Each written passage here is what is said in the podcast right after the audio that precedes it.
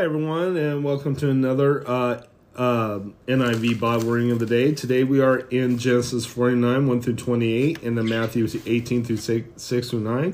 Let's go ahead and read the scripture. Jacob blesses his sons. Then Jacob called for his sons and said, Gather round so I can tell you what will happen to you in days to come. Assemble and listen, sons of Jacob. Listen to your father Israel. Reuben, you are my firstborn, my might, the first sign of my strength.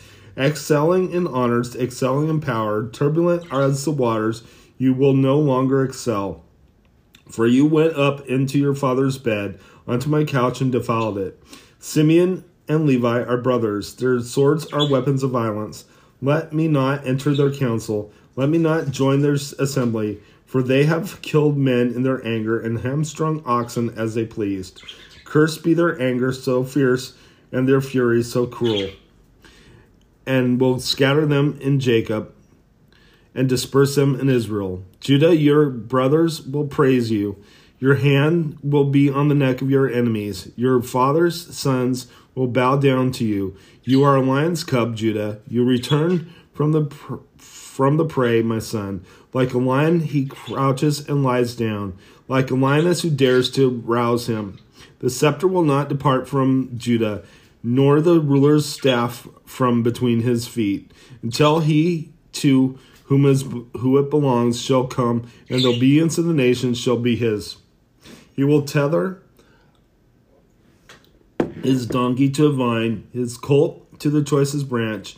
He will wash his garments in wine, his robes in the blood of grapes. His eyes will be darker than wine, his teeth whiter than milk. Zebulun will live by the seashore and become a haven for ships. His border will extend between, towards Sidon. Issachar is a raw boned donkey lying down among the sheep pens. When he sees how good it is his resting place, how pleasant is his land, he will bend his shoulder to the burden and submit to forced labor. Dan will provide justice for his people as one of the tribes of Israel. Dan will be a snake by the roadside, a viper along the path that bites a horse's heels so that its rider tumbles backward. I look for you, your deliverance, Lord. God, Gad will be attacked by a band of raiders, but he will attack them at their heels. Asher's food will be rich. He will provide delicacies fit for a king. Naphtali is a doe set free that bears beautiful fawns. Joseph is a fruitful vine, a fruitful vine near a spring, whose branches climb over a wall. With bitterness, archers attack him. They shot at him with hostility.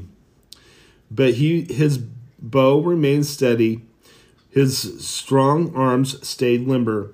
Because of the hand of the mighty one of Jacob, because of the shepherd, the rock of Israel, because of their your father's God, God who helps you, because of the Almighty who blesses you, with blessings of the skies above, blessings of the deep springs below, blessings of the breast and womb. For father's blessings are greater than the blessings of the ancient mountains, than the mount bounty of the aged old hills. Let all these rest on the head of Joseph, and the brow of the prince among his brothers. Benjamin is ravenous wolf. In the morning he devours the prey, in the evening he divides the plunder. All these are the twelve tribes of Israel, and this is what their father said to them when he blessed them, giving each the blessing appropriate to him. Let's go ahead and close in prayer. Lord God, I just praise you. I thank you for everything. I ask that you be with us, watch over us, I pray. I ask that you keep us from the enemy's uh, clutches, Lord. In Jesus' name, amen. Um, let's go ahead and read the New Testament reading. Um, let's be right back.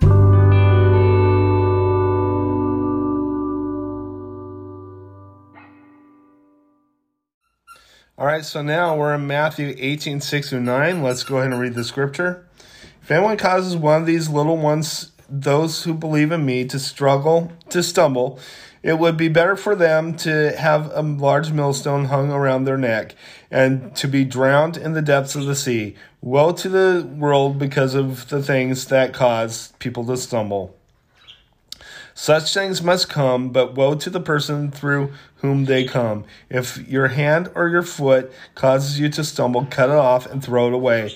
It is better for you to enter life maimed and crippled than to have two hands or two feet and be thrown into eternal fire.